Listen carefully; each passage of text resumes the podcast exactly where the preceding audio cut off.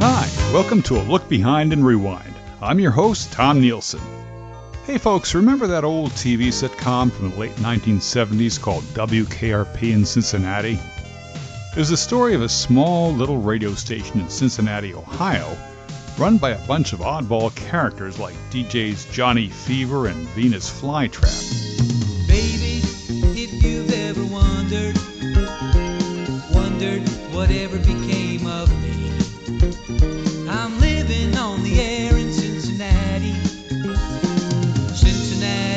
WKRP.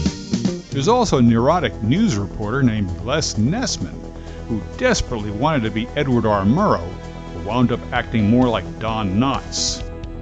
Les Nessman, if you recall, was the one who sent to cover the big Thanksgiving Day turkey drop promotion when WKRP hired a helicopter to drop live turkeys over the city as free dinners for a few lucky listeners in Cincinnati.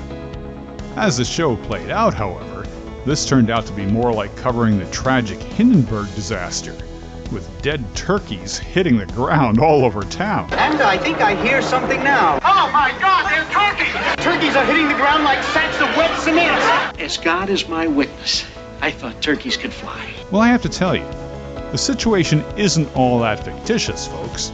The radio station, that is, not the turkey drop. You see, for a brief time, I once worked for a small town radio station that had a lot of similarities to WKRP. It was the summer of 1973. I was toiling away at a summer job to help pay my way through college. Actually, by day I was working at a civil service job, and by night I rushed home to become a radio news reporter. It was sort of like being a mild mannered Clark Kent reporter for a small metropolitan station. Actually, it was a tiny low power AM radio station in the city of Elizabeth, New Jersey, close to my hometown of Linden, New Jersey. In fact, the transmitter tower for this operation was only a couple of blocks away in an open field behind Lampert's Dairy on St. George's Avenue, overlooking the scenic Peach Orchard Brook.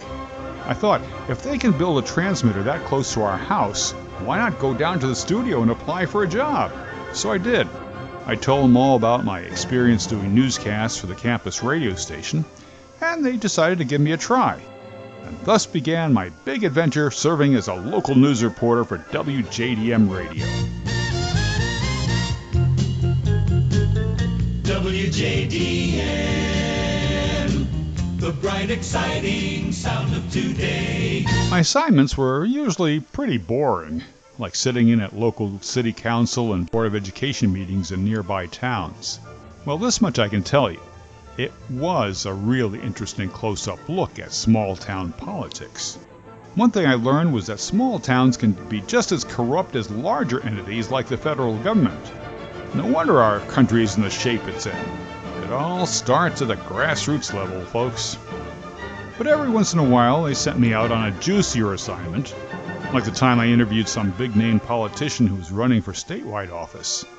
I had to travel all the way to Westfield, New Jersey, to a campaign rally, where I got to meet the guy and ask him a few questions about his qualifications and his plan for winning the election. I've had uh, constantly in Trenton, I've had to battle the voice in South Jersey. As a footnote to this story, this particular politician eventually wound up serving in both houses of the state legislature.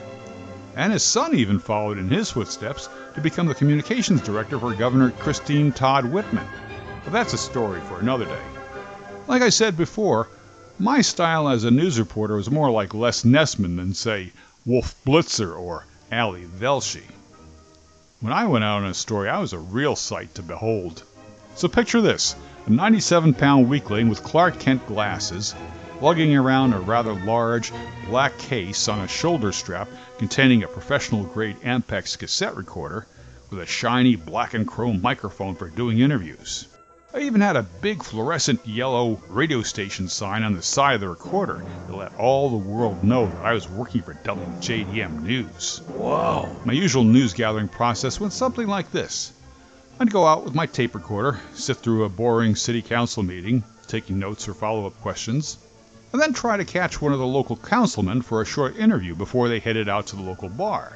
If I was successful, I'd have some audio sound bites on my machine, which I'd rush home with to finish off the story.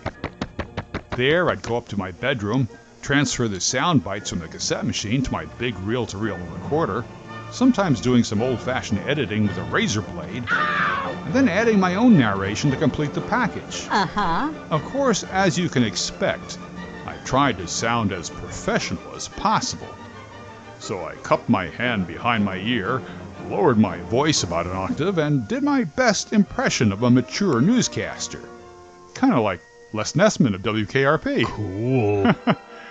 And then, once that was done, I'd haul the big, heavy reel to reel machine into our dining room, where our one and only landline telephone sat, and call the radio station to phone in the story.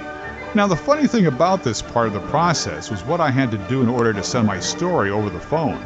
I would take our old black landline telephone, unscrew the mouthpiece, and using a cheap pair of Radio Shack alligator clips, hook up a primitive audio cable that went directly from the tape recorder into the phone line. It was a real low tech Rube Goldberg style production, I tell you.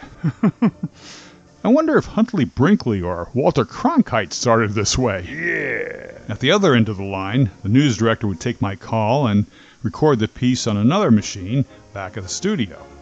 He would then put it all together for a newscast that would be aired the following day. The funny thing is, this radio station had such a low power transmitter that it could only be heard for a short distance around the Elizabeth and Union County area, which meant that when I went to my day job about 35 40 minutes away in Hudson County, the reception was so weak that I could barely even hear the WJDM signal. But on those rare occasions when I did manage to hear my news story played on the air, it was a really big thrill. I'd made it to the big time, folks. New York City radio, here I come. As it turned out, it wasn't all that easy. New York radio was so competitive, and we were in the middle of the first major recession, so that wasn't going to happen. But that's a tale for another day. Even more telling, however, was the fact that this 97 pound weakling radio reporter didn't quite have the stuff to play in the big leagues. I discovered this one day when I was assigned to cover the aftermath of a major rainstorm when local streets experienced major flooding. So I went to the Roselle Park fire station to get some comments from local emergency crew workers. I showed up with my handy dandy cassette recorder and microphone and was greeted by these big, strapping fire department guys who made it very clear that they didn't really have the time to deal with some young college student who was in reality a wet behind the ears radio news reporter wannabe. Honestly, I think these macho guys were laughing behind my back. Naturally, I didn't get any of my questions answered, and my story that day went down the dumper, big time. At that point, I realized that my future as a field reporter was not very bright. It'd be much better to go into advertising and PR, I figured. And so that's the direction my media career eventually took. No more digging for dirt in the trenches of the news business for this buckaroo. From that point on, I'd stick with the light and fluffy stuff.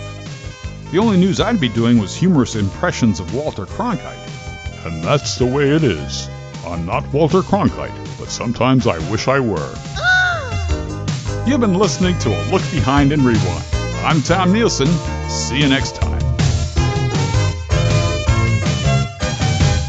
Hi, this is Tom Nielson. If you enjoyed this podcast, you're invited to hear more of our episodes at A Look Behind and Rewind. And feel free to share our link with friends, family, and others, as well as following us on Buzzsprout.com, Apple, Pandora, or wherever you get your podcasts.